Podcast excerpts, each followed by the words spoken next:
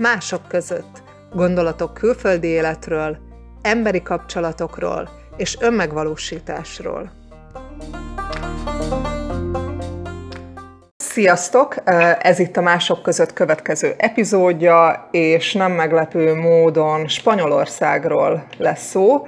Spanyolországon belül is elsősorban most, ahogy már az előző adás esetében is, a szigetekre fogunk koncentrálni, nem csak a Kanári szigetekre, hanem a Baleár szigetekre is, továbbá Dél-Spanyolországra, és azt fogjuk átbeszélni, hogy ezen területeken belül, tehát hogyha valaki ezen területeken belül valamelyik városba, vagy ezen területek kisebb pontjára szeretne költözni, akkor milyen szempontokat érdemes figyelembe venni, milyen költségekre kell számítani, de mondom, a fókusz elsősorban az a spanyol szigetek és Dél-Spanyolország, tehát ne értelmezzétek, tehát ami most elhangzik, azt ne értelmezzétek a teljes országra, mert a mainland-del kapcsolatban teljes Spanyolországot átfogó költözéssel kapcsolatos kérdésekben egy későbbi vendégem lesz majd egy másik epizódban, jó? Tehát most a fő fókusz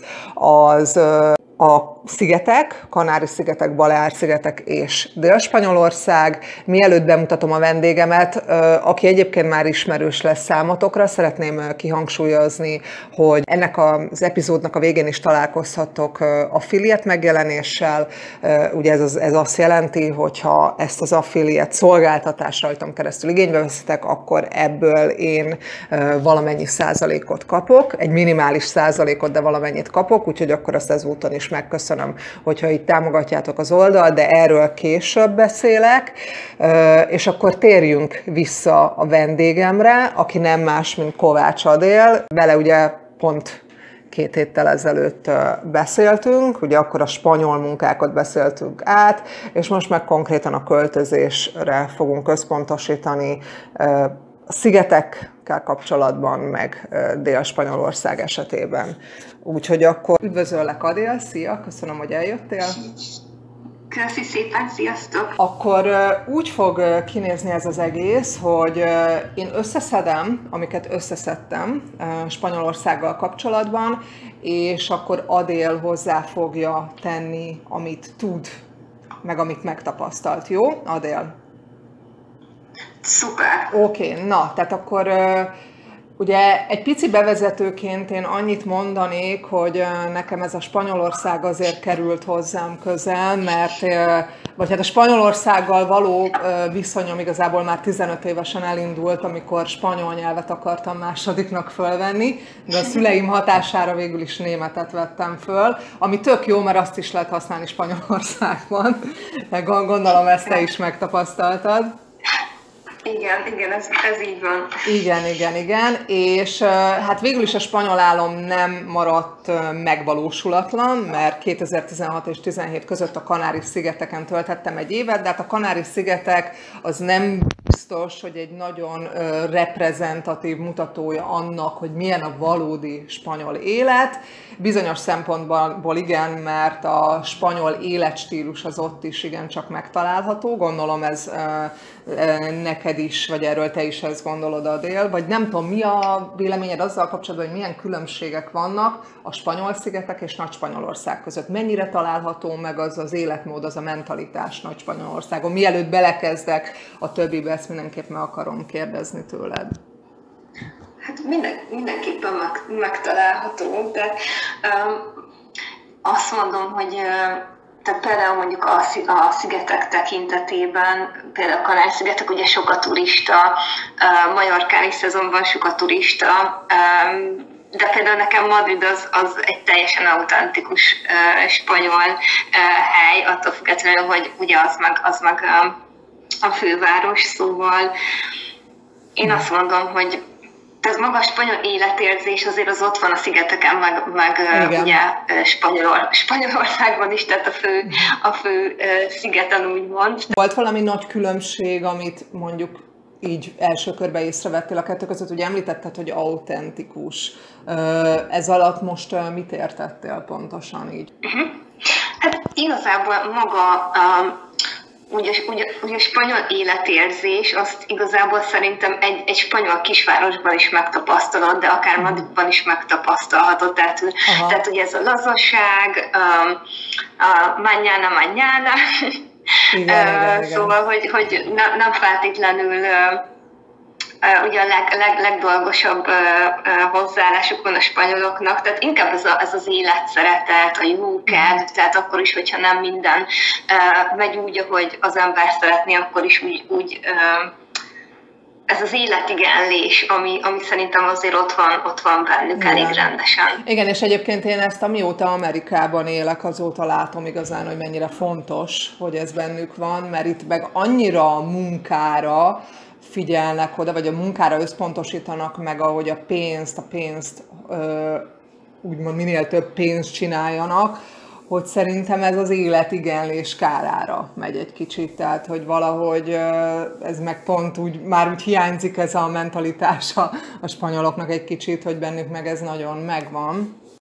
Hát még ha a munka kárára is párszor, ahogy mondod. Bár egyébként, amit én megtapasztaltam a hoteles munkám kapcsán, én ott azt vettem észre, hogy azért dolgoznak rendesen. Persze tartanak sziesztát is, de azért nem tudom, munka azzal volt végezni. Igen, ezt jól látod, tehát azért a szállodákban, ugye nekem is az volt a tapasztalat, hogy ott azért mindenki, tehát ott ugye nem a 8 óra munka, 8 óra pihenés, 8 óra szórakozás verzió működött, tehát hogy tényleg ők is ugyanúgy reggeltől estig, mint mindenki más, tehát ez teljesen más világ volt azért. Jó, na akkor beszéljünk egy picit Spanyolország költségei és adottságairól, jó?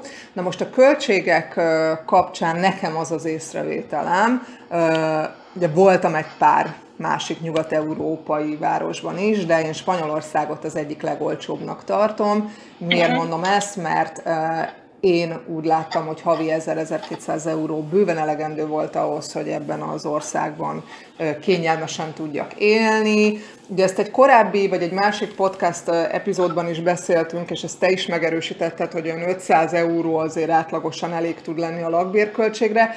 Nyilván az egy fontos kérdés, hogy Spanyolország melyik területén vagyunk. Ez igazából... Ugye én, amiről tudok beszélni, a Kanári szigetek, ugye Fuerteventura, Mallorca és Dél-Spanyolország, de egyébként megnéztem pont Madridban is egy-két aktuális árat, szóval mindegyik helyre úgy igaz, hogy körülbelül mondjuk szobát bérelsz 300 euró, lakást már bérelhetsz 600 euróért. Inkább itt az a különbség, hogy például Fuerteventurának a déli részén, ugye ott voltam először, ott nagyon nehéz volt bármit is találni, tehát az elején persze volt szállás, ugye lakhattál tulajdonképpen a szállodában, vagy hát a szállodának volt egy ilyen része, ahol lehetett lakni. Ugye utána költözni kellett, szóval az nem volt egyszerű szállást találni, mert nem sok albérlet volt, ami volt, azt ugye főleg turistáknak adták ki. Úgyhogy nem volt egyszerű, tehát inkább az a szűk keresztmetszet az, hogy legyen kiadó lakás vagy szoba. Az északi részen már könnyebb volt sokkal, tehát amikor mondjuk Corralejóba átmentem, Fuerteventura északi részére, ott sokkal könnyebben találtam már albérletet. Utána Mallorca albérlet szempontjából, ugye én ott szállodában laktam, tehát bent a szállodában volt egy saját részem, viszont ott is azt gondolom, hogy nyilván szezontól függ, mert főszezonban ott is sokan turistáknak adnak ki apartmant, viszont a fővárosban azért ott mindig voltak kiadó lakások vagy szoba, és például Spanyolországban is, hát attól függ melyik város, de mondjuk Dél-Spanyolország, tehát ott is azért sok üdülő rész van, tehát biztos, hogy vannak olyan helyek, ahol nehéz találni, meg drágább, mondjuk egy Málaga, vagy tehát, hogy ezek az üdülő övezetek, de például kisebb városok, ahol nem feltétlenül van akkora turizmus, ott valószínűleg olcsóbb, de például Madridban is azért már lehet szobát bérelni mondjuk 300 euróért. Hát persze nem Madrid belvárosában fogsz 600 euróért bérelni lakást azért, de ugye Madrid meg azért elég nagy, tehát van tömegközlekedés, stb. Úgyhogy a helyfüggő, mert van, ahol kevés a kínálat, lásd Fuerteventura déli része, van, ahol azért van kínálat, és akkor ott mások az árak is, úgyhogy... Persze, tehát azt akartam mondani, hogy nyilván a kereslet-kínálat ördöge az belejátszik ebbe, és ez tud pár száz eurót, 1-200, nem tudom, eurót mozgatni, de azért ez az átlagosan 500 euró a lakbérköltségre, most nyilván nem azt mondom, hogy Barcelonának a legelőkelőbb központjában, de hogy azért átlagosan ez áll, nem? Hát ugye attól függ, hogy mit akarsz bérelni, szobát, vagy kislakás, vagy... Hát inkább kislakást. Hát én lehet, hogy egy picivel többet mondanék, mondjuk inkább ilyen 600 eurót, de szerintem mondom, ez helytől is függ, meg tehát, hogy tényleg hol nézelődsz, vagy hol keresel. De akkor azt mondhatjuk, hogy 500 plusz 1-200 euró. Akkor ez igen. Jó, és az étkezés kapcsán, hát nyilván itt is Kanári szigetekből indultam ki, úgyhogy majd itt is várom a hozzászólásodat, de én azt gondolom, hogy szerintem a napi 15 euró, ha ez bevásárlással történik, az úgy nekem legalábbis elég volt. Ha étterembe megy az ember, akkor mondjuk fejenként 12-15 eurót tapasztaltam, és akkor te mit tapasztaltál? Hát igazából, ugye én főleg szállodában ettem, de persze... Ja, amikor nem szállodában. Igen, körülbelül egyébként szerintem ez így, amit írtál, ez így van. Tehát ilyen árak szempontjából. Tehát én azt tapasztaltam, hogy akár a szigeten, tehát akár ugye Fuerteventurán, akár Mallorcán, akár ugye Spanyolország, főleg déli részén, én azt tapasztaltam, hogy árak szempontjából, tehát itthoni árak voltak, tehát nyilván most, tehát hogyha Mallorcán is voltak elitebb helyek, de azok a helyek itthon is drágábbak, meg ugye más részeken is, szóval alapvetően szerintem teljesen hazai árak vannak, tehát egyáltalán nem drágább, az élelmiszereket se, tehát amikor úgy éltem akár Mallorcán, hogy nem a szállodában laktam, hanem már ott voltam, és akkor bevásároltam, főztem akármi. Én nem tapasztaltam, hogy drágább lett volna a bevásárlás, vagy tehát, hogy voltak helyek, ami egy picit drágább volt, mondjuk, hogyha elmentél enni valamit, de alapvetően nem volt drágább az élet, mint itthon. Igen, ezt akartam mondani, csak most próbáltam nem a szabadba vágni kivételesen, hogy igen, hogy teljesen hasonló árak, tehát az 15-12 euró az nekem is teljesen hasonlónak tűnik Magyarországhoz, sőt most itt ugye Budapestre gondolok azért alapvetően, mert ez a 12-15 euró, ez igazából még nem is 15 teljesen, hogyha borra valót adsz, akkor igen, de hogy ez nekem, én ebből egy ilyen all you can eat kínai étterembe el tudtam menni, és hogyha most én Magyarországon gondolkozom, ott is szerintem 3000 forint, vagy plusz nem tudom, 1000 forint, nem tudom, most lehet, hogy ez akkor valamivel több, de egy ilyen kb. 3000 forintból vagy meg fejenként, ilyen oljuk, hát kivéve a nem nagyon olcsó hely, de szerintem én ilyen 3000-re forint. Igen. Hát ugye időközben azért, hogy a folyamatos infláció van, meg most már nem 300 forint egy euró, hanem 300. Persze, igen, nyilván persze, figyelembe kell. Meg ugye, tehát igen, szóval hogy tehát ugye romlik a pénznek az értéke. Igen, nyilván ebbe igazad van, igen, hogy alapvetően most, hogyha elmész Spanyolország, tehát akár valamelyik Kanári-szigetre, vagy Mallorca, tehát én ezt tapasztaltam, mert ugye kezdtem a Kanári-szigeteken, Fuerteventurán, utána Mallorca, előtte volt Spanyolország, és hogy te hasonlóak az árak, és hogy akár bevásárlásban, akár hogyha elmentél valahova szórakozni, stb. Nem drágább. Igen, azt abszolút. Tényleg itthon elmész Pesten, akár... enni, akár vásárolsz, akár nem tudom én, tehát, és ezt értem úgy, hogy ruhák szempontjából is, vagy tehát ami használati tárgy.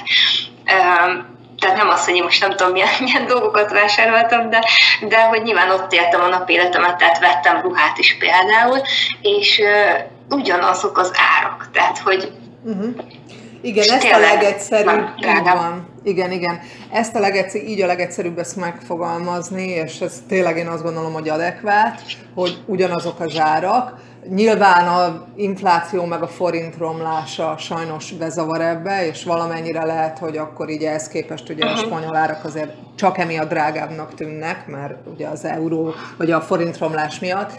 De összességében, hogyha meg arra gondolok, hogy azért egy havi 1000-1200 euró az megvan, az ember elmegy turizmusba dolgozni, például én ugye arról tudok beszélni, akkor hát azért Magyarországon nem 300 000 forint nettó, mondjuk azt mondom az átlag, vagy akár a minimálhoz közeli bérrel megy az ember simán csak dolgozni valahová, hanem egy picit alatta van, hát a minimálbér mindenképp jóval alatta, tehát hogyha így is nézem, ugye összehasonlítva, tehát most költség szempontból mi a kiadás, mi a bevétel, akkor Spanyolországgal ilyen szempontból is jobban jár az ember, mint Magyarországgal, és akkor az éghajlatról még később beszélek, ami nyilván nagyon fontos, de hogy szerintem azért nem 1000-1200 euró, amit az átlagember megkap Magyarországon. Még mindig nem. Pedig hát a statisztikák szerint igen, de a valóságban én is gondolom, hogy azért itt mindenki, tehát hogy mindenkinek ennyi az átlag fizetése. És igen, hát főleg a turizmus azért vonzó, tehát a turizmusban dolgozni kint, főleg azért sokaknak, mert ugye, hogyha kapsz szállást, már pedig hát igen. Ugye legtöbb esetben szállást kapsz, eszel a szállodában, akkor nincsenek költségei, tehát persze, nagyon költeni nem fogsz.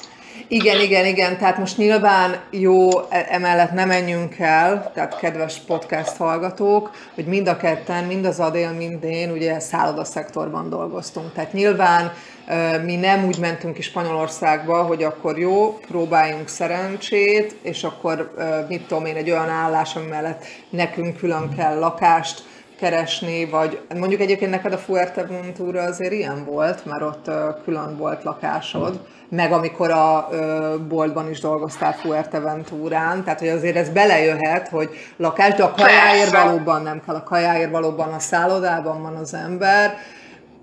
Vannak kivételes esetek, nekem volt ilyen, de általában az ember tud enni a szállodában, és nyilván ez akkor levesz az árakból, vagy a költségekből. Most az egészségüggyel kapcsolatban, vagy az egészségügyi helyzettel kapcsolatban, én megmondom őszintén, kiváltottam ezt az egészségbiztosítási kártyát, ami azóta már lejárt, mert 100 éve itt élek Amerikába, de én azzal tudtam állami orvosi intézményekben nagyrészt ingyenes egészségügyi ellátást kapni.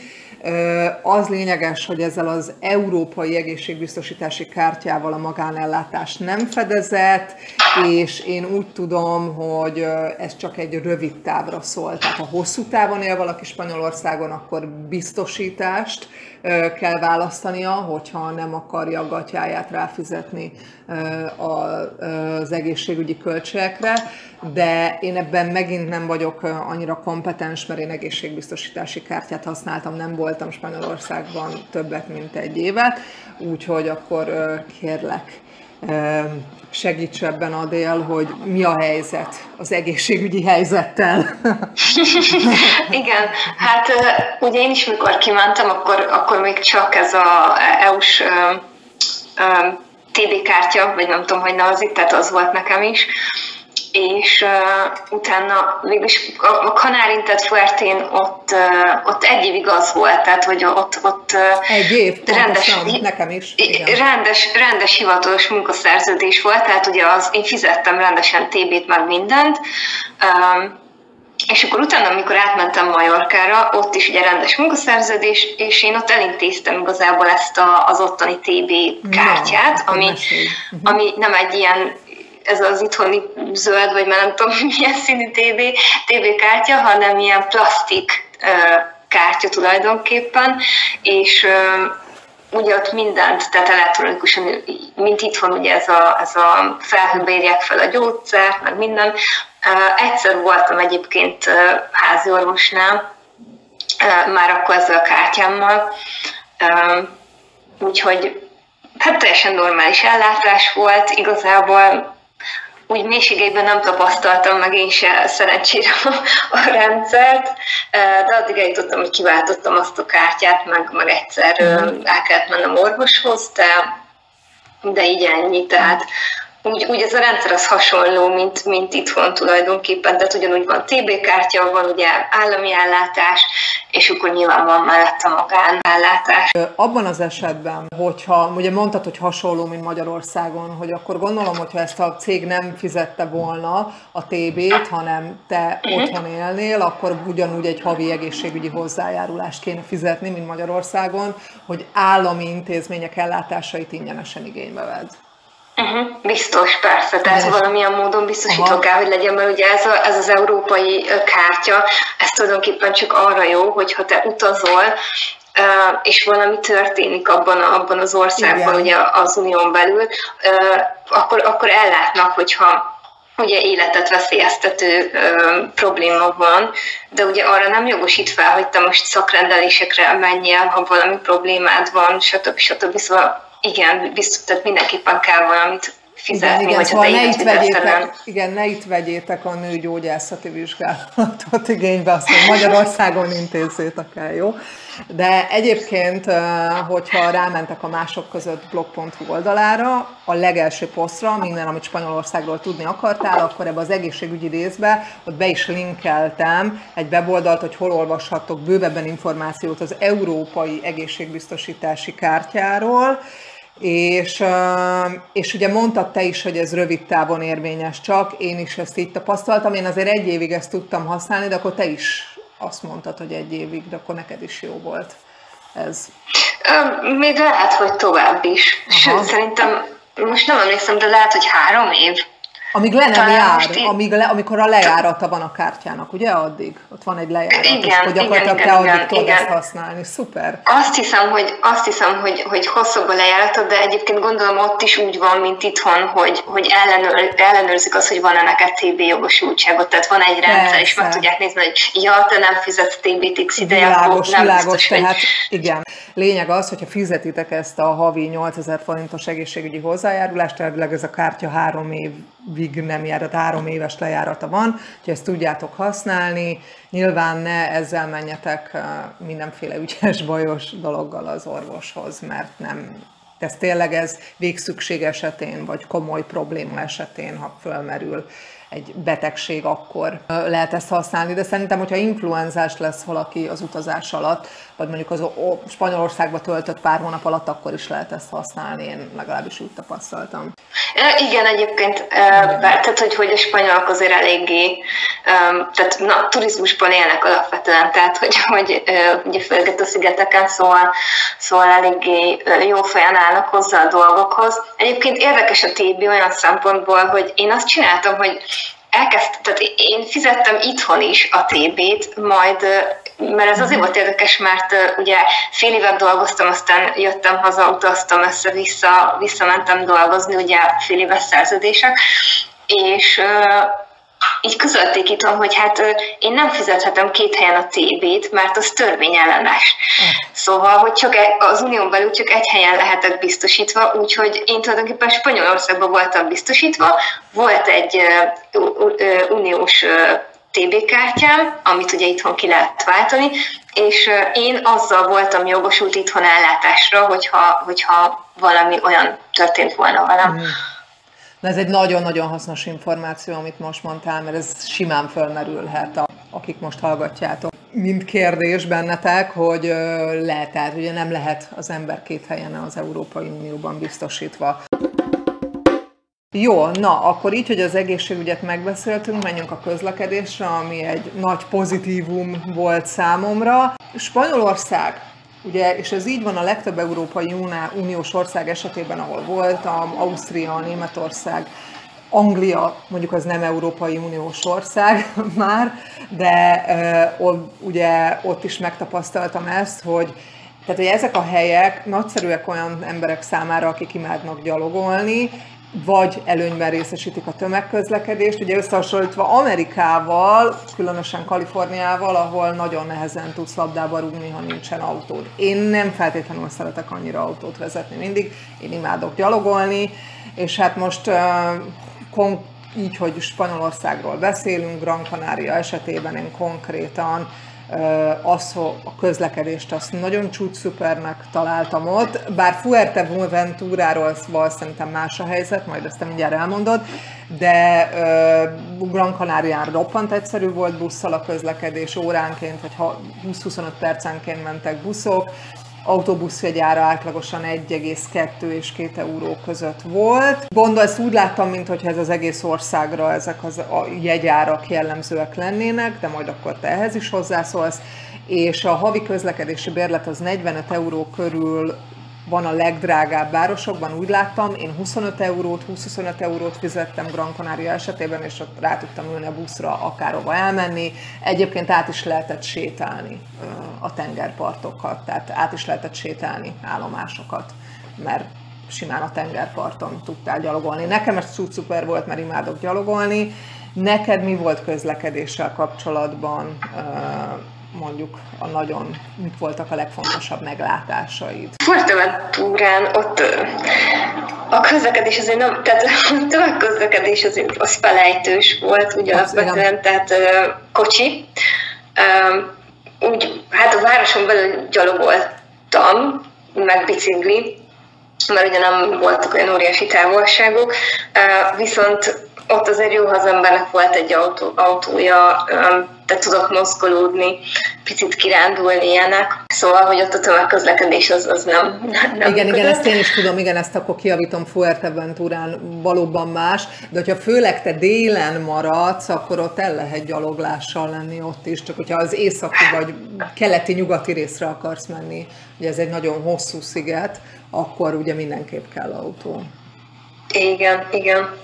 Majorkán ott volt igazából tömegközlekedés, viszont hát ott is ugye attól függ, tehát kisvároson belül ott a bicikli meg gyalogolsz, fővárosban teljesen jó volt a tömegközlekedés, tehát hogyha az ember mondjuk bement, és akkor ott akart ide-oda menni. Városok között annyira nem jó a közlekedés, tehát hogy nem annyira sűrűn járnak mondjuk a buszok, tehát inkább ugye turisták, ha jönnek, akkor is ugye bérelnek autót, szóval hogyha így kirándulni, akkor az ember akkor autóbérlés. Hát szárazföldön, tehát ugye Spanyolország akár déli részén, hogyha gondolkozunk, nyilván Madridban tök jó tömegközlekedés, déli részeken, ahol én jártam, azokon a helyeken, tehát kisebb városokban, ott meg inkább gyalogolsz, tehát hogy van tömegközlekedés is, de szerintem megint helyfüggő, hogy hol működött jól, meg hol nem. Igen, tehát gyakorlatilag akkor a beszámolód alapján Fuerteventura, hogyha ott nagy távokat az ember meg akar tenni, akkor ott problémás a tömegközlekedés, de a többi helyen, ahol voltál, ott megoldható. Még mondjuk Majorkán ott is említettél problémákat. Hát igazából Majorkán, igen, a fővároson belül, tehát hogy ott azért szerintem viszonylag jó volt, de hogyha például most te azt mondod, hogy városok között akartál volna járkálni, vagy kirándulni, igen, akkor azért kell autó, tehát hogy nem járnak sűrűn buszok, szóval... Uh-huh. Igen, a Gran Canariához én annyit tennék hozzá most, ahogy ezt így említed, mert a Gran Canarián is sem lehetett nagyon könnyen például a sziget közepére eljutni autó nélkül, tehát ahhoz kellett autó. De a szigetnek, tehát az inland területre nem gyakran megy feltétlenül az ember, de most azt mondom, hogy az ilyen közkedveltebb részek, mint Las Palmas, most Gran Canariáról beszélek, meg Playa del Inglés, azért ezek között, a helyek között abszolút lehetett mozgolódni tömegközlekedéssel, de hát akkor szigetje válogatja.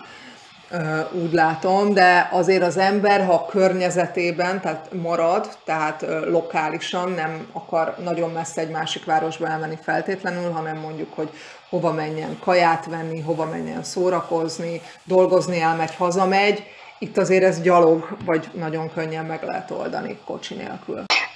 Igen, mert azért nyilván ez a lényeges, hogyha az ember ugye valahol élni akar, hogy a környezetében hogyan tud elérni olyan dolgokat, ami mondjuk akár alapszükséglethez kapcsolódó dolog, vagy mondjuk csak el akar menni szórakozni, vagy ismerkedni, vagy nem tudom, vagy kulturálódni, megnézni egy múzeumot, vagy most nem tudom, csak így mondok példákat, elmenni egy könyvesboltba, ruhát venni, azért ezek elérhetőek autó nélkül is.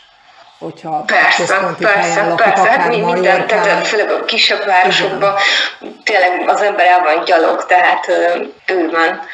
És te, amikor ott éltél ugye Mallorcán, ugye én elmondtam, hogy nekem mik voltak az áraim, ugye ez a 20-25 eurós havi buszbérlet, jegyet 1,2-1,5 euróért vettem egy adott helyről egy adott helyre, tehát ez csak egy utazásra engedélyez, vagy egy utazást engedélyez, de te, amikor bármikor vásároltál buszjegyet, vagy nem tudom, ha vásároltál ilyesmit, ez mennyibe került?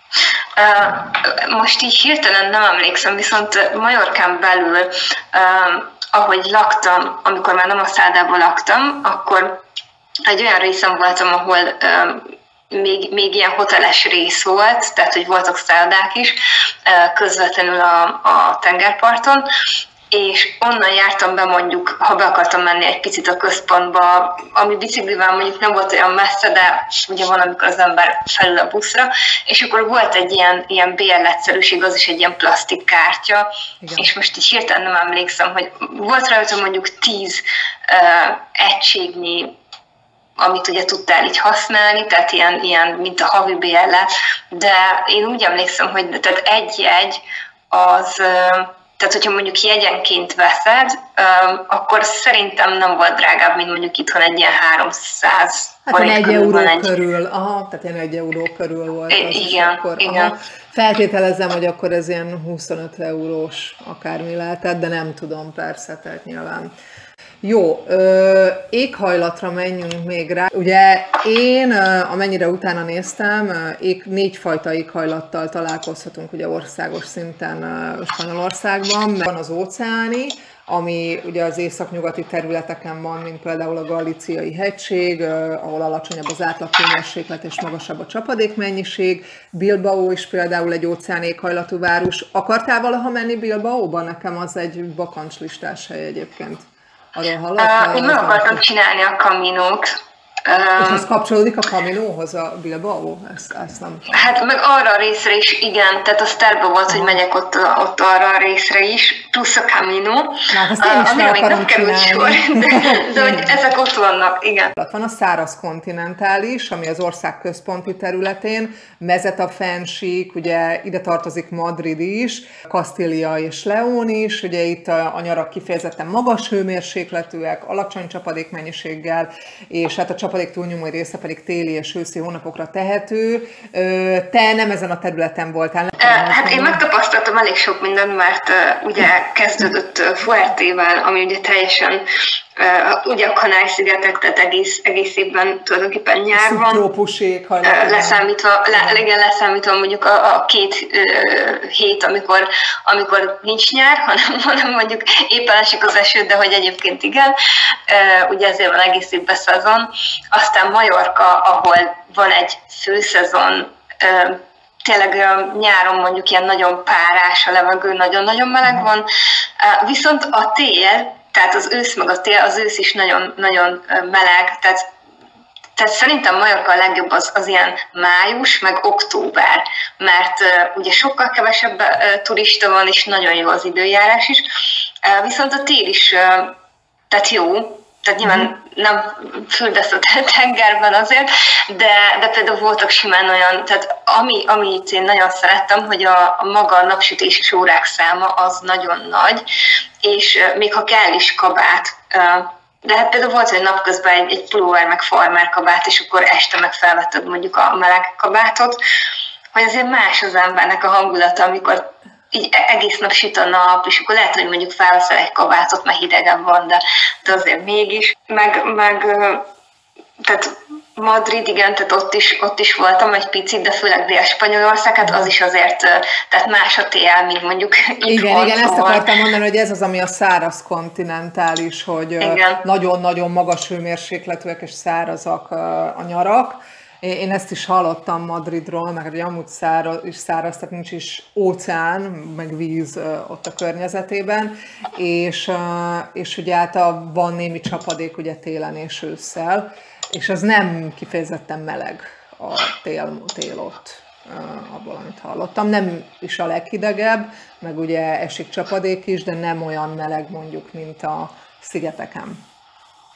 Persze, ez egyértelmű, igen. Mert hogy a szigeteken, ugye most ebbe beleértendő az Atlanti óceán partvidéke, ugye például a Kanári szigetek is, de akkor Mallorca vagy a Baleár szigetek is abszolút ilyennek tűnik, ugye alapvetően 2 évszak figyelhető meg, ugye áprilistól októberig tart a melegebb időszak, ugye ezt nevezik nyárnak, és akkor a másik időszak a téli időszak, amilyen 20-25 fokos, ez mondom a Kanári szigetek területén abszolút jellemző volt.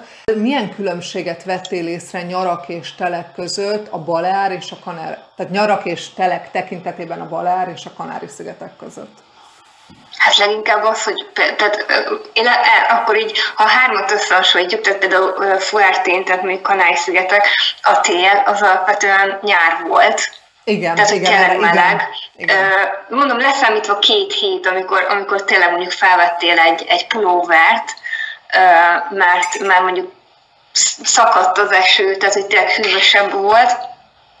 Hát ugye, aki pont abban a 2 hétben jött, az kellemetlen, de hogy azt leszámítva egész évben. Tehát nekem ott volt az első karácsonyom, amit nem itthon töltöttem, és pálmafák között melegben. Szóval, hogy kicsit olyan szürreális is volt az élmény, hogy hát igen, akkor itt nincs hó, itt vannak a pálmafák, ugye fel volt szépen díszítve a gyönyörű karácsonyfolta a szállodában, de azért olyan érdekes érzés volt, hogy hát ugye nem az a megszokott karácsony. Igen, ezzel abszolút egyet tudok érteni, csak hogy nekem is az jut eszembe erről, hogy ez a flip-flopban karácsony. Igen, és életem első karácsonyát egy dél-amerikai családdal töltöttem, ami nagyon vicces volt, már ilyen, ugye hát ilyen nagyon nagy család, és ilyen 25-30 ember, és így zsákokba hozták be az ajándékokat, még nekem is adtuk ajándékot, de ilyen tényleg életemben nem láttam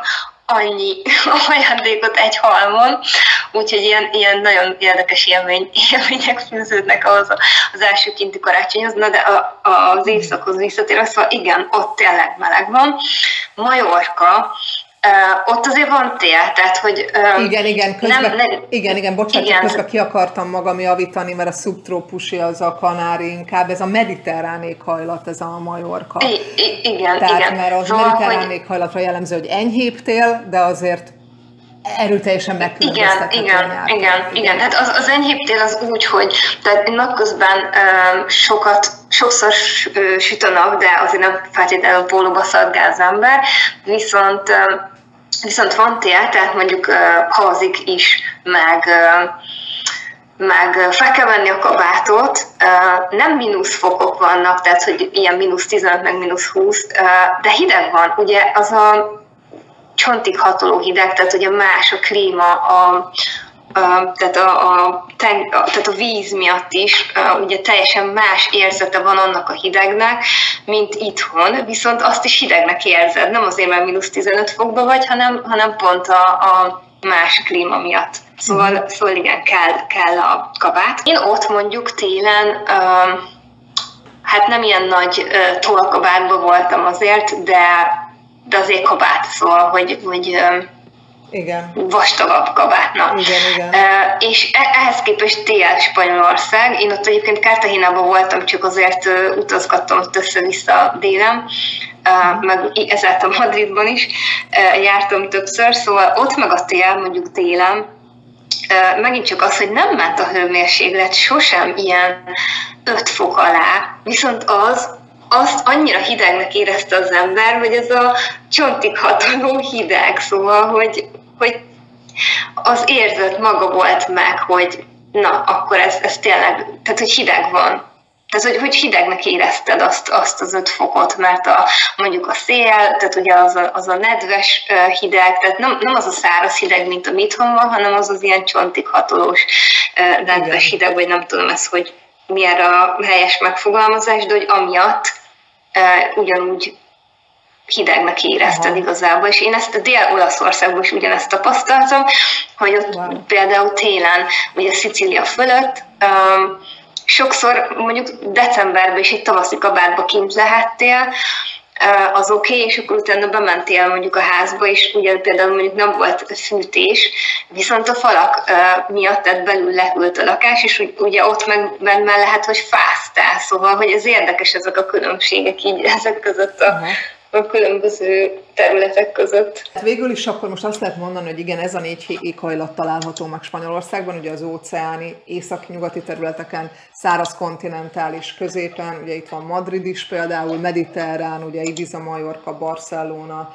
szubtrópusi pedig a Kanári szigetek, de akkor valójában a szubtrópusi éghajlat az, ahol a tél is nyár valahol, de egyenyébb nyár. A többi helyen meg azért van egyedül a Kanári szigetek, igen. Tehát ugye azért pont az a nagy különbség, ugye pont az a probléma, úgymond Mallorca, meg Ibiza, meg ugye Spanyolország déli része, tehát Málaga, végig ugye a Costa del Sol, ezek a részek, hogy persze ott a szezonban rengeteg turista van, vagy volt, tehát meg most már ugye, hogy idén nyáron is biztos, hogy sokan elkezdtek már menni, de ugye onnantól kezdve, hogy vége a szezonnak, ugye elvágták szinte, mert hát szezonális, szóval nincs egész évben olyan idő, mint a Kanári-szigeteken, ahol tényleg január-február boldogan mész be az óceánba, mert jó meleg van. Azért ez is egy tök jó érzés,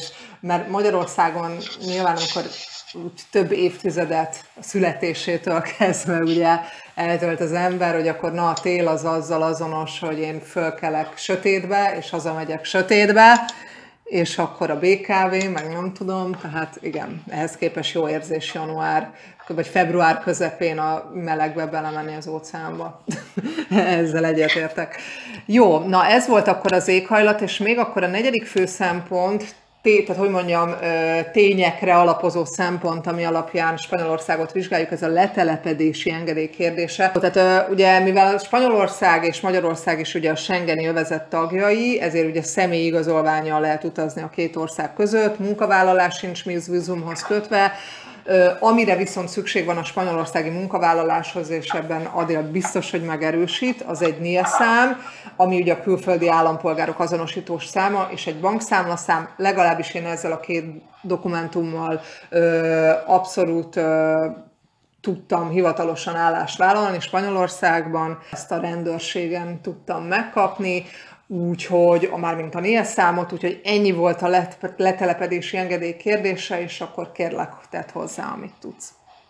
Igen, hát ez egy érdekes vonal lesz, mert igen, szóval azért nem annyira egyszerű, hogy elvileg ugye unión belül szabad mozgás van munkaerő szempontjából is, viszont ugye én amikor először kimentem, én önkéntesként mentem ki még Dél-Spanyolországba, ezáltal nekem lett egy NIE kártyám, tehát lett NIE számom, mert ugye hivatalosan be kellett jelentkezni, tehát nekünk béreltek egy lakást, volt címem, elintéztük a NIE számot. Tehát amikor én kirepültem ugye 16 nyarán Kanári-szigetekre, akkor megvolt ez a NIE kártyám, ez a zöld kis lap, tehát megvolt a NIE számom, és úgy nem gondoltam akkor én bele abba, hogy na most akkor itt milyen egyéb dokumentumok kellenek majd ahhoz, hogy én elkezdjek dolgozni, ugye nem, tehát nem konkrét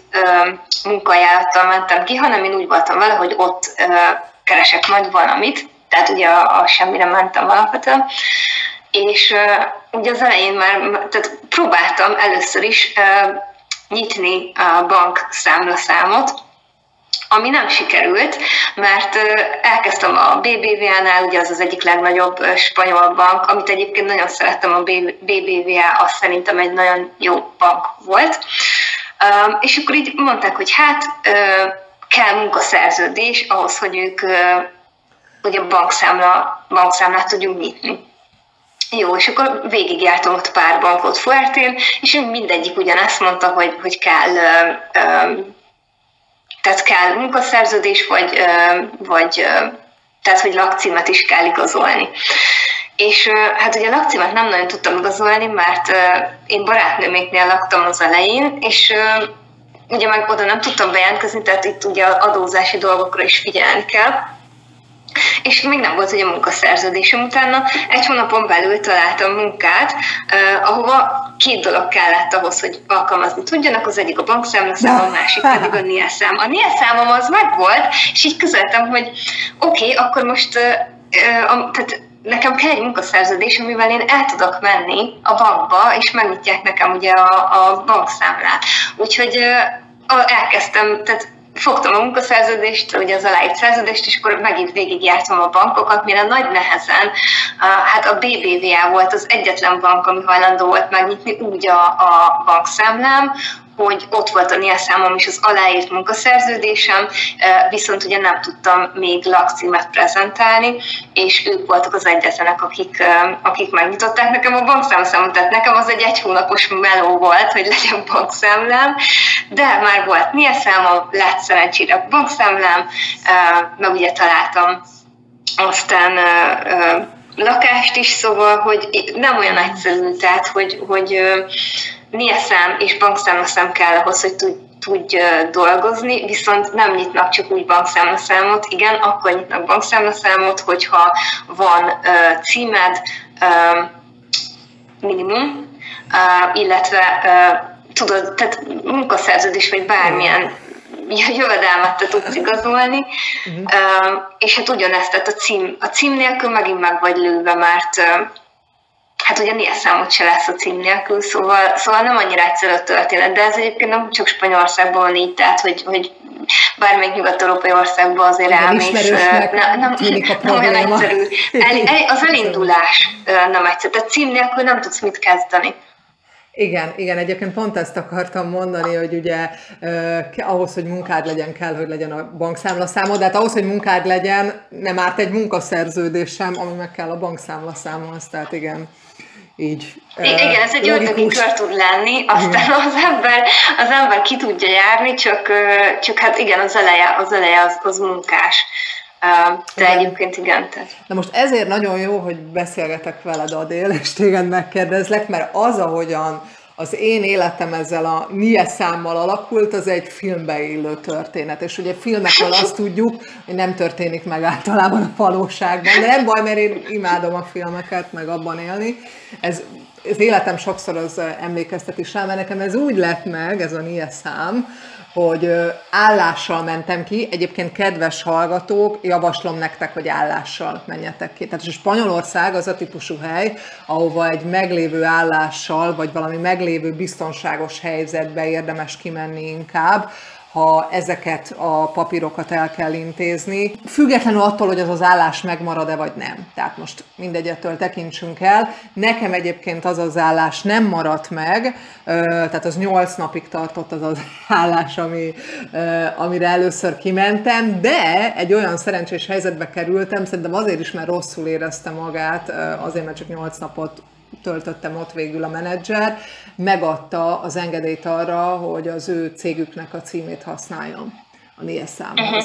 És így lett NIE számom, és bankszámla számom, meg nem tudom, hát a bankszámla számom az azzal az állással lett, amit veled, ahol együtt voltunk kollégák, de én nekem az a NIE szám meg a munkaszerződés alapján jött. Tehát oda már ugye eleve szerződéssel mentem ki, mert ugye meg volt beszélve, hogy ott dolgozom. Tehát ugye megint ugye hoteles munka előnyei, tudod intézni függetlenül attól magát a munkát, tehát meg tudsz kapni egy hoteles munkát úgy is, hogy még nem vagy azon a helyen, szerződés már elküldik, és nekem ez így elegendő volt a bankszámlaszámhoz. Szerintem megjegyzem, én is a BBVA-nál csináltam, bár már nagyon kopik a memóriám ezzel kapcsolatban. Na de ilyen szerencsés helyzet volt a NIE számmal. Nyilván ez ritkán fordul elő ez a dolog, erre gondoltam, tehát szerintem az Adél helyzete a reprezentatívabb. Ez tényleg egy ilyen, hogy mondjam, ilyen ördögű kör jellegű ennek az elintézése, mert ami kell az egyikhez, ahhoz kell az egyik, mindegy, tehát értjük, hogy mi a probléma. Szóval, hogy itt szerintem azért a jó indulat, meg az ember, a humánus hozzáállás is erőteljesen, meg a szerencse is bejön, én úgy gondolom. De legalább nem kell zöld kártyára várni. Igen. Na most ennyiben akartam én összefoglalni a fő 4 tényleges szempontot, ami szerintem Spanyolországot egyszerűbbé teszi, bár mondjuk lehet, hogy akkor Adél helyzete kevésbé volt egyszerűbb, vagy nem tudom, bár azért ő is egy szép életutat futott be. De most a következő részben még szintén így ezen az epizódon belül a kicsit a személyes tapasztalatainkat foglalnánk össze, és egy konklúziót vonni, hogy miért érdemes, vagy nem érdemes, hát szerintem érdemes Spanyolországban élni, csak majd akkor az Adél is elmondja ezzel kapcsolatban a véleményét.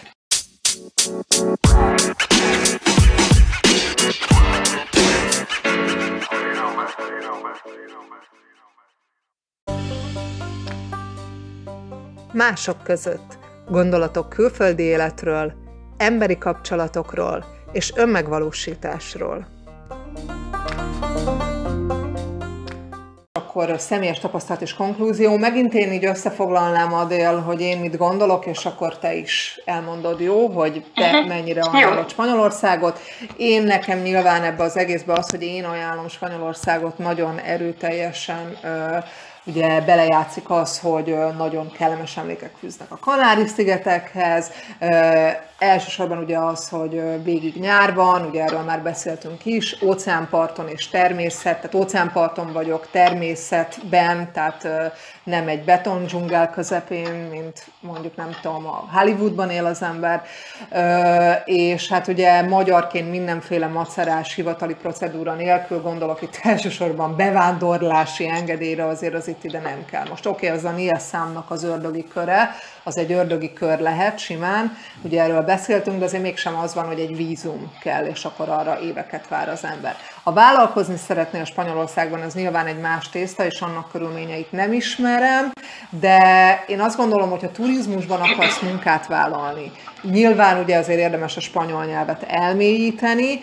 ha szereted eleve a spanyol nyelvet, és egy alacsonyabb költségek mellett meleg éghajlatú környezetben szeretnél élni, akkor én egy nagyon jó választásnak gondolom Spanyolországot. Nyilván, ha a turizmusra gondolunk, akkor elsősorban a Baleár és a Kanári szigetekre érdemes menni, már csak azért is, mert hogyha az angol nyelved erősebb, mint a spanyol, ott azért beszélik ezeken a szigeteken az angol nyelvet, és ugye sok angol turista van, meg skandináv turista, akik jól beszélik az angol nyelvet, de hát a németek is jönnek, hogyha esetleg hogyha esetleg a német nyelvet beszélnéd jobban, mint az angol nyelvet, de a spanyol nyelvnek egyébként óriási hasznát veszed. Van egy cikkem ezzel kapcsolatban, ami azt foglalja össze, hogy mely nyelveket érdemes tanulni. Spanyolt azért gondolom, hogy mindenképpen, mert ugye dél-amerikai országban, USA bizonyos államaiban, ugye gondolok itt Texasra és Kaliforniára, ugye tudod még kamatoztatni a spanyol nyelvtudásodat, és ugye ott van még a Karib térség, Mexikó is. Úgyhogy én ennyiben foglalnám össze, hogy miért gondolom Spanyolországot jó helynek, és akkor hallgatlak téged. Hozzászólhatsz ahhoz is, amit mondtam. Lehet, hogy túl sok információ volt, de remélem, hogy valami azért megragadta. Nem, én teljesen egyetértek ezzel, tehát hogy nyilván az időjárás az, tehát hogy nem véletlenül választottam én is Kanári-szigeteket, amikor úgy gondoltam, hogy akkor én most világgá megyek, tehát azért nem olyan rossz, hogy egész évben ugye nyár van tulajdonképpen, ugye Fuertén is, meg hát a többi Kanári-szigeten is. Ez mindenképpen pozitívum, tehát ilyen szempontból Mallorca is ugye nagyon jó az éghajlat, Dél-Spanyolország, tehát nekem is az éghajlat, amit kiemelnék így pozitívumnak. Tehát a nemzetköziség, szóval, hogy tehát a szigeteken sok a turista, angolok, németek, ugye attól függ, melyik szigetre mész, meg a szigetnek melyik részére. Kanári-szigeteken egész évben jönnek-mennek a turisták, tehát ilyen szempontból. Ugye mindig van élet Mallorcán, mondjuk inkább szezonális, tehát télen azért nem annyira nagy a pörgés, viszont úgy tavasz, nyár, ősz azért mozgós, tehát pörgős Dél-Spanyolország. Ott hát attól függ, melyik részre megy az ember, ugye vannak turisztikai helyek, meg kevésbé turisztikai helyek, én nem egy turisztikai helyen voltam egyébként, úgyhogy ez is azért ugye a nyelvek szempontjából is tök jó. Úgyhogy én is így ezeket tudom mondani, hogy ami szerintem sok embert vonz Spanyolország felé, most akár Kanári szigetek, akár Mallorca, akár maga ugye Spanyolország, az mindenképpen szerintem az első pont az időjárás, mert azért nem mindegy, hogy mennyit süt a nap, meg talán még ez a spanyol életérzés, hogy azt azért meg tudja tapasztalni az ember, ezeket tudnám én is így kiemelni. Pozitívum. Igen, azt akartam kérdezni, hogy ha mondjuk egy konklúziót vonnál, hogy te ott élnél-e, vagy nem. Most ugye elmondtál nagyon pozitív dolgokat, gondolná az ember, hogy biztosan szívesen élnél, de hát én ismerlek téged, és azért meg hát beszéltünk is erről, és mégis valamire azt mondtad, hogy egy ideig nem mennél oda-vissza, vagy nem feltétlenül ott élnél. Hogy érdekel az, hogy te hogy gondolod, hogy szerinted összességében érdemes-e ott élni, vagy nem, és hogyha esetleg nem annyira, akkor mi miatt nem. Te hogy látod ezt? Hát ez egy jó kérdés, mert ugye ez szerintem az embertől függ. Tehát, hogy például mondjuk kimentem Fuerteventúrára, tök jó, tényleg gyönyörű, tehát kilométeres, hosszú, gyönyörű, tehát mint a Baywatch, szóval, hogy kilométeres hosszú, gyönyörű, homokos part, mint mit tudom én, mondjuk a Maldív szigetek, tehát gyönyörű, szép, egész évben nyár van. Viszont ugye eltelik x hónap, és például én azt vettem észre magamon, hogy úgy unalmassá vált, tehát hogy monoton volt az élet, tehát hogy ugye dolgoztál, meg lementél a partra, meg mondjuk eljártál bulizni, de hogy ettől függetlenül tehát nem volt kultúra. Szóval én fél év után éreztem azt, hogy oké, jó, szuper, meg tényleg tök jó az idő, meg minden, de azért én ennél sokkal többre vágyom, szóval hogy nem feltétlenül hippie életmódot szeretnék folytatni. De van, akinek tökéletes, tehát van, aki meg abban érzi jól magát, szóval, hogy szerintem ez teljesen személyfüggő. Mert ugye a sziget északi részén meg nagyon sok szörfös van, egyébként még délen is, de főleg éjszakon. A szörfösöknek az a paradicsom, és akkor egész évben tök jól érzik magukat, szóval ez tényleg emberfüggő. Igen. Aztán ott volt, utána jött Mallorca. Ugye ott szintén elkezdődött minden, tényleg tök jó volt, ugye ott rengeteget dolgoztam szintén, aztán ugye megtapasztaltam azt is, milyen úgymond helyiként tényleg ott élni a mindennapokat, de ott is egy idő után azt kezdi el érezni az ember, hogy úgy kicsi, szóval, hogy egy sziget, és ez érdekes, mert én például azt vettem észre, hogy a sziget nekem egy idő után kevés, azt érzem, hogy el kell menni egy idő után, tehát hogy mintha olyan szűk lenne a tér, vagy nem, mint hogyha... Tehát a szigetről néha el kell menni, egyébként ezt az a barátnőm is mesélte, aki már ott él évek óta, akihez kimentem eredetileg még 16-ban, és ő is mondta, hogy igen, tehát innen el kell menni azért időszakosan, és igaza volt, utána én is megértettem, hogy egy idő után kevés a sziget, szóval, hogy hosszú távon szigeten élni nem feltétlenül.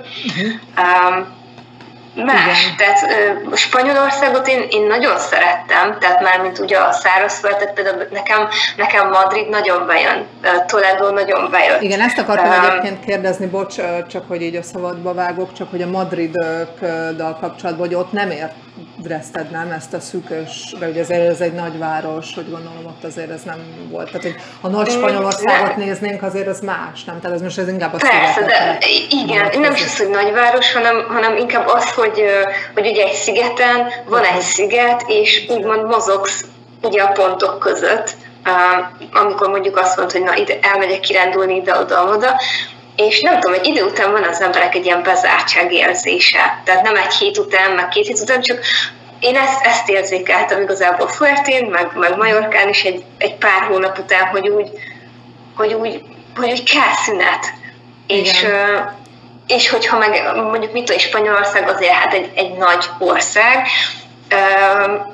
egy szárazföld, tehát nyilván van aztán ott is tengerparti rész, de hogy más az érzet, tehát hogy nem is az, hogy most nagyvárosba vagy egy kisvárosba vagy akármi, hanem az az érzet, hogy úgy mehetsz, és nem tudom, nekem ez volt a tapasztalatom, szóval nem élnék hosszú távon, azt gondolom, szigeten, pont emiatt, hogy egy idő után ez az érzet is fájjon az emberben. Uh-huh. Aztán valakinek meg az a tökéletes, szóval igen. Szerintem ezt nem lehet így be. De tényleg személyfüggő szerintem, hogy hol. Hát az időjárás az mindenképpen pozitívum, de ez is érdekes, mert amikor 18 végén én hazajöttem, először ugye olyan szempontból, hogy átmenetileg, aztán meg itt ragadtam, aztán majd megint most elindulok, de hogy nem is az a lényeg, hanem hogy én akkor kezdtem el. Például én megszerettem a telet, mármint olyan értelemben, hogy úgy szerettem télen itthon lenni, és akkor tudod így esténként ugye gyertyákat gyújtottam, meg így élveztem ezt az ilyen elcsendesedést, mert ez például érdekes, hogy ugye jó idő van, akkor ugye az ember jobban pörög, meg ide-oda megy, szóval mindig úgy megvan ez a pörgés, meg ugye hát ugye jó időben sokkal nyitottabbak az emberek, és nincs annyira meg ez a elvonulás, vagy nem tudom, tehát amikor egy picit ugye elcsendesedik az ember, és ugye ez itthon megvolt, amikor hazajöttem, és úgy az jó volt megélni. Például, tehát az egy érdekes élmény volt, tehát pozitív értelemben. Nem azt mondom, hogy én imádom a rossz időt, sőt, tehát hogy nem, de úgy valahogy meg tudtam értékelni a ciklikusságot, például, hogy oké, van ősz. Tehát már más szemmel néztem rá, mint azelőtt, mielőtt elmentem volna, vagy kimentem volna. Úgyhogy ez nekem pozitív élmény volt. Igen, és hogyha nagy Spanyolországgal hasonlítod inkább össze, és nem feltétlenül annyira szigetekkel, akkor mit mondanál? Akkor nyilván mondom, ez a szigetes elzártság nem volt feltétlenül meg, mert akkor ott van az egész ország, de hogy az éghajlat szempontból ott mennyire volt élesen meg ez a különbség, amit éreztél, hogy az elcsendesedés, meg a hidegtél?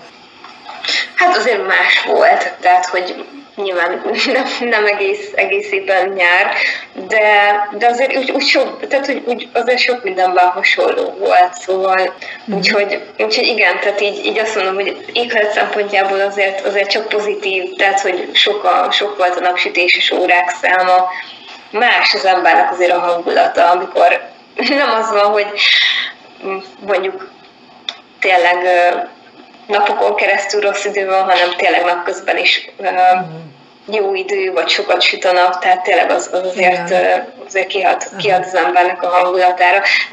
De mondjuk egy idő után, tehát itt azért ebben más, ugye a maga Spanyolország, mint a fő és a szigetek, tehát hogy például kulturális dolgok, hogy el akarsz menni színházba. Igen, ezt akartam mondani, hogy egy picit vegyük ketté, hogy ez ugye a szigettel kapcsolatos tapasztalatod volt, meg erről fogunk beszélni egy következő epizódban úgyis, erről a témáról, de hogyha egész Spanyolországot nézzük, ott azért szerintem megvan a kultúra. Persze, igen, tehát hogy mindenképpen. Meg például Fuerteventurán nekem azért az volt a tapasztalatom, sőt, igazából Mallorcán is, de Fuerteventurában nagyon, hogy ugye hát vannak tehát ott igazából a közök a szállodai dolgozók és a vendégek, és ugye én azt nagyon élveztem, hát a vendégekkel össze-vissza mindenféle országból, ugye az ember tehát nagyon tök intelligens dolgokról tudott beszélni is persze, de hogy alapvetően mondjuk ott az ilyen napi szinten tényleg abból állt az embernek az élete, hogy dolgozott, meg elmentek sörözni, meg mit tudom én, szóval, hogy nem volt más. és hogy van, akinek ez tökéletes, van, akinek nem. És én például ezt is már így éreztem, hogy hát ez nem. Spanyolországban meg azért persze meg volt ez a lehetőség, hát főleg, hogyha egy Madridba vagy, meg ilyen nagyobb helyeken, azért ott van a kultúra, mennyi helyre el tudsz menni, szóval ez is érdekes, hogy nem feltétlenül, hiába ott van egész évben tök jó idő, meg gyönyörű szép óceánpart, tényleg megszólal. Azt én is szerettem, hogy minden este le tudtam menni esténként is az óceánpartra, stb. De például nekem egy idő után hiányoztak ezek az ilyen intellektuális dolgok is, és hát igen, szóval van, akinek meg az a tökéletes élet, hogy amit az utcánparton leél, minden nap szörfözve, igen. Ismertem ilyen embert is, és ez semmivel nem jobb vagy rosszabb, csak ez is megint szerintem attól függ, hogy neked mi az, ami bejön. Szerintem én egyébként azt is gondolom, de erről fogunk külön beszélni, mert van ezzel kapcsolatban ugye egy külön epizód, ugye, hogy ezekről a szigetekről mit hiányoltunk mind a ketten, de hogy én azért azt gondolom, hogy ebben nyilván az is belejátszik, hogy ki honnan jön. Tehát, hogy mi azért egy olyan országból jövünk, ahol igenis van tél, és a kultúra az erőteljesen jelen van, vannak különféle múzeumok mindenre, tehát ez nyilván ezek után lesz egy hiány, hogyha egy ezzel teljesen ellentétes helyen lakunk. Tehát még akkor is, hogyha Magyarországtól elvágyódunk, és azért megyünk világgá, de azért azt nem tudjuk kitörölni, hogy hova tartoztunk egy negyed évszázadon keresztül. Hát igen. Szóval egyébként ez biztos, hogy az ember elmegy, bárhol is megy, szóval az így önismereti szempontból is tök jó, mert persze, tehát, hogy én imádom, tehát én biztos előző életemben melitelen helyen éltem, tehát, hogy ezzel nincs is gond, ez tudja, hogy így van, tehát, hogy az nagyon vicces volt, mert Olaszországban mindenki azt hitte, hogy spanyol vagyok, spanyolban meg mindenki azt hitte, hogy olasz vagyok, szóval ilyen nagyon vicces, meg ráadásul én szeretek így gesztikulálni, úgyhogy hát igen, de hogy érdekes, hogy igen, tehát, hogy persze most is ugyanez megvan, hogy szeretem, imádom, tehát nekem a víz a mindenem, meg tényleg ez a mediterrán életérzés, de hogy nem csak ez van, szóval, hogy ott, amikor az ember benne van, és így rájön, hogy igen, ez tök jó, de amikor tényleg azt látod, hogy ott tényleg arról szól az emberek nagy részének az élet, hogy dolgozik, meg hétvégén eljár búzni, vagy inni, vagy nem tudom. Igen, van, akinek ez tök jó, de hogy nekem meg nem volt az, szóval, hogy egy idő után már úgy voltam vele, hogy nyilván nem ez az élet célom.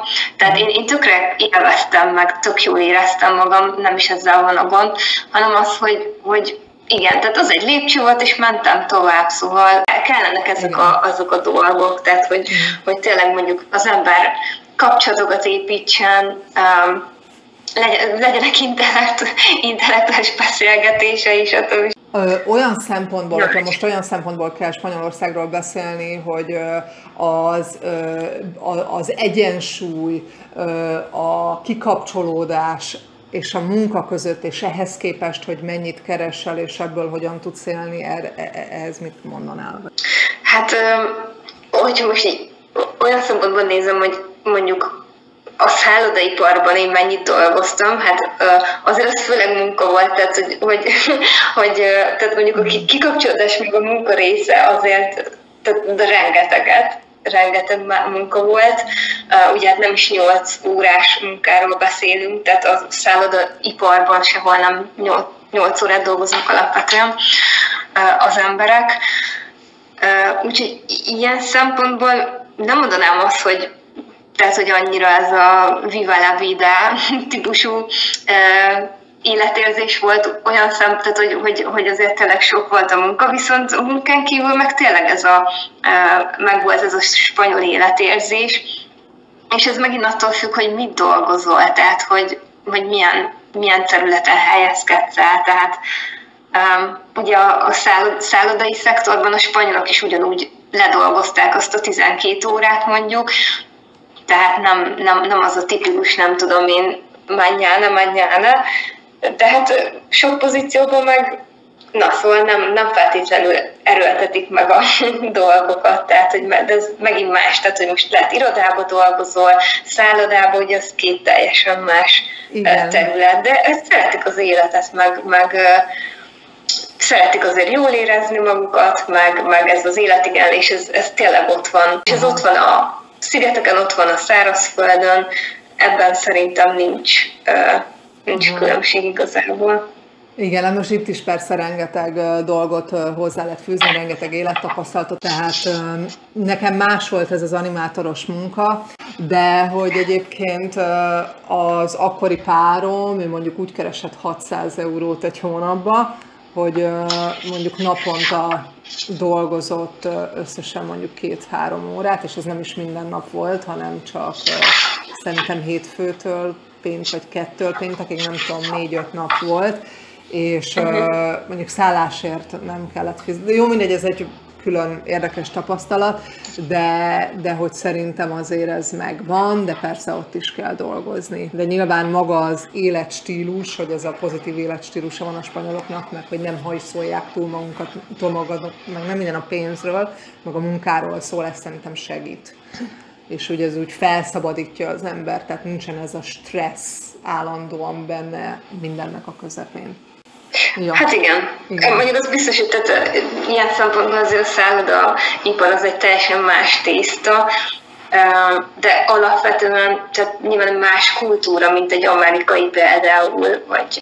Én ezt a fő különbséget érzékelem eddig, ugye, hogy az amerikai kultúrában azért a pénznek, meg a pénzkeresésnek óriási a jelentősége, és a Spanyolországban is ugye nyilván kell pénzkeresni, de ott ez az éjünk a mának dolog, és valahogy én azt gondolom, hogy az érdekes, hogy pont ezen a két helyen vagyok. Tehát, hogy élvezzük azt, amink vannak. Mert hogy azt kell, hogy élvezzünk azt, ami van, igen, pontosan. Jó, és akkor ez egy jó gondolat is pont így ezen epizód végére, hogy éljünk a mának.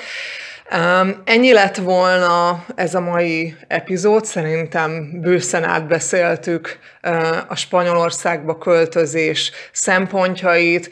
Ugye ezt nem szabad elfelejteni, hogy ez az epizód inkább a spanyol szigetekre és Dél-Spanyolországra koncentrált, hiszen Adél ezeken a területeken élt, én meg ugye a Kanári szigeteken, úgyhogy ezt együtt így tudtuk összehozni. Mint ahogy említettem, később majd fogok meghívni egy olyan személyt, aki már 2005 óta Spanyolországban, Nagy-Spanyolországban él, és biztos, hogy...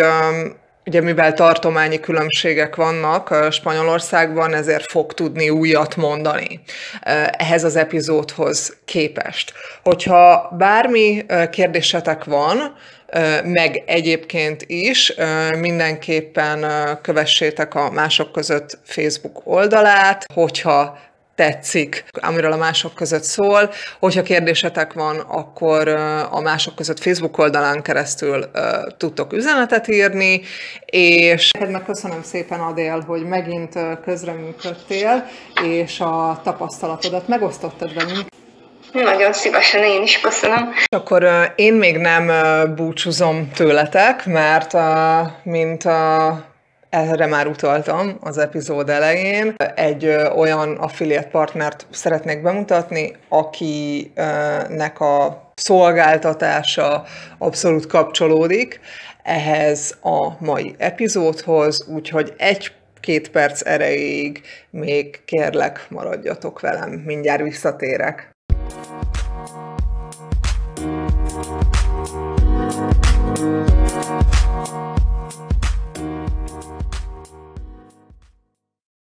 Ahogy ígértem, visszatérek egy affiliate partner bemutatásával.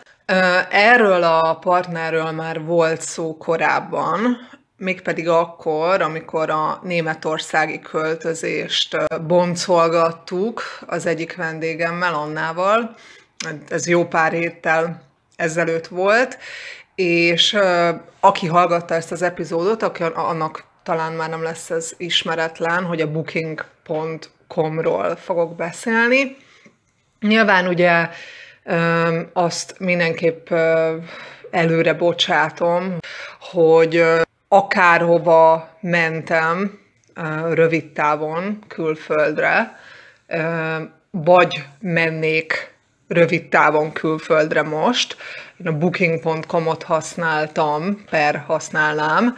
Nyilván volt olyan, hogy más weboldalt is használtam, de a legjobb tapasztalatom tényleg a booking.com-mal volt. Ezt természetesen szállást igénybevevői oldalról tudnám megerősíteni mindenképp. És Az epizódban megtaláltok egy linket, amely a masokkozott.hu oldalára, tehát ez a Mások Között hivatalos oldala, erre az oldalra vezet, ez egy cikk lesz, és én annak a cikknek a keretén belül szedek össze egy-két rövid távú szálláshelyet a booking.com-ról, amit esetleg ajánlok fontolóra venni, hogyha valaki a Kanári szigetekre vagy a Baleár szigetekre menne, hogy kipróbálja, megízlelje egy kicsit ott, hogy milyen az élet. Na most nyilván szeretném ezt kihangsúlyozni, és ezt a másik epizódban is kihangsúlyoztam, ahol a booking.com-ot bemutattam, hogy ez a történet, hogy kimegyek valahova, nem tudom én, egy-két hónapra, és megnézem a helyet, hogy tetszik-e vagy nem, ahol mondjuk tervezem, hogy élni szeretnék. Ez mindenképp egy olyan sztori, amihez pénz kell, és bár én Spanyolországot azért mindenképp olcsóbbnak találom, mint Németországnak azon városait, amit ugye abban az epizódban bemutattam, azért mindenképp ebben az esetben is pénz kell. És hát ugye különösen ez azért Ibiza és Mallorca esetén van így, a Kanári-szigetek az egy picit olcsóbb, különösen Lanzarote. Igazából négy fő szigetet említek meg a Kanári-szigeteken belül, ez ugye Tenerife, Gran Canaria, Lanzarote és Fuerteventura, ahol rövid távú szálláshelyeket ajánlok ezen cikken belül, aminek, mint mondtam, a linkjét megosztom a podcast epizód leírásban, illetve a Baleár-szigeteken belül pedig Majorkán és Ibizán lesznek javaslataim.